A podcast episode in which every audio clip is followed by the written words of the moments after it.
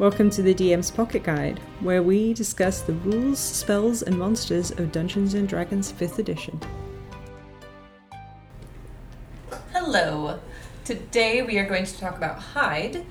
We did not include it when we went over other combat actions because it references two other parts of the Player's Handbook. So we're going to dive into all of that today. So the DM decides when the circumstances are appropriate for hiding. When you try to hide, you make a dexterity stealth check. That makes sense. Yeah, for sure. Until you're discovered or you stop hiding.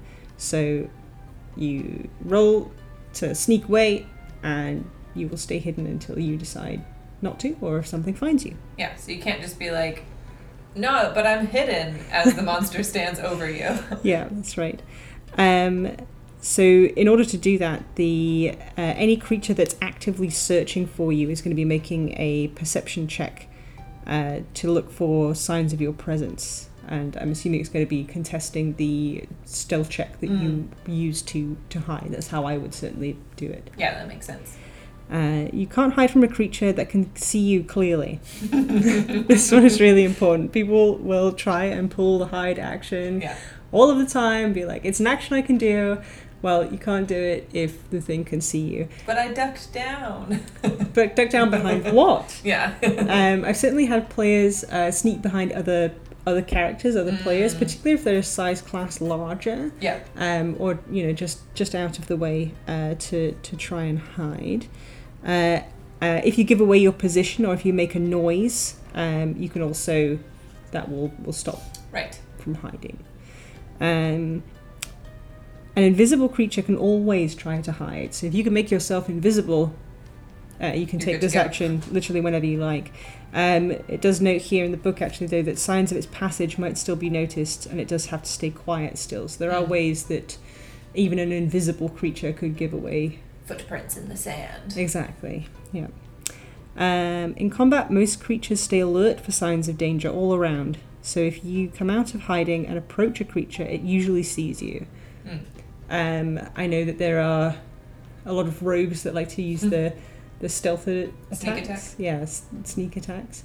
So this is like an interesting one for that. Like if they are hiding and then they come out of hiding and like rush 20 feet towards an enemy that is looking right at them.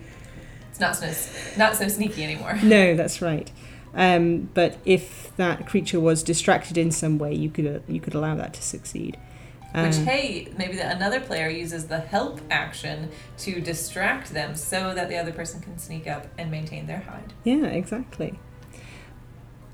So actually any creature that's coming out of hiding will get advantage on an attack if the other creature that it's attacking doesn't know it's there. Nice. Then it's got some notes on passive perception. So when you hide, there's a chance that someone will notice you even if they aren't actively searching for you. To determine whether such a creature notices you, the DM compares your stealth check with the creature's passive perception check, it's actually a static score on most monster sheets, but you can easily work it out yourself because it's 10 plus the creature's wisdom modifier and any other bonuses that might apply. Nice. And that is also what you had said earlier about contrasting perception with stuff. So I think you were right about that. Yeah, those are the two things that oppose each other. One of the main factors in determining whether you can find a hidden creature or object is how well you can see in an area, which might be lightly or heavily obscured, as explained in Chapter 8, Adventuring. But I think that makes sense. So it's like, well, if the place is dark and other things don't have dark vision, it's going to be easier for you to hide. If it's bright sunlight, it's going to be harder for you to hide. If there's fog, if there's dust in the air, those things make it easier to hide. Yeah, so I think that's, as a DM, that's probably going to influence the DC, the check, like how difficult I make the check for the hide. And players will get bonuses for if they describe, you know, the area around that, why it's obscured, if you'd mentioned about dust or something like that. Yeah. So the other piece to the hide action is it links you to unseen attackers and targets to know what bonuses hiding gives you. So this section of the Player's Handbook also mentions that in addition to hiding, you could gain these bonuses through the invisibility spell or by lurking in darkness. I don't know any player that would like to lurk in darkness.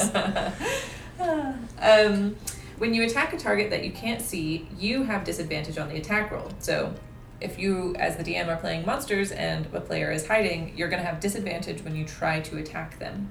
This is true whether you're guessing the target's location or you're targeting a creature you can hear but not see. Mm-hmm. So if you are not 100% sure of their visible location, you will be attacking at disadvantage. Oh, that's interesting, actually, because I had this circumstance come up in a game I was running where I wanted to... My monster was blinded and I wanted to just kind of wildly lash out, and we got into a discussion of like, oh, well, if the attack is targeting this square, it automatically fails, which I'm sure is a rule, but I mean thematically my monster should be able to lash out with its sword and have a chance of hitting something at disadvantage, but yeah.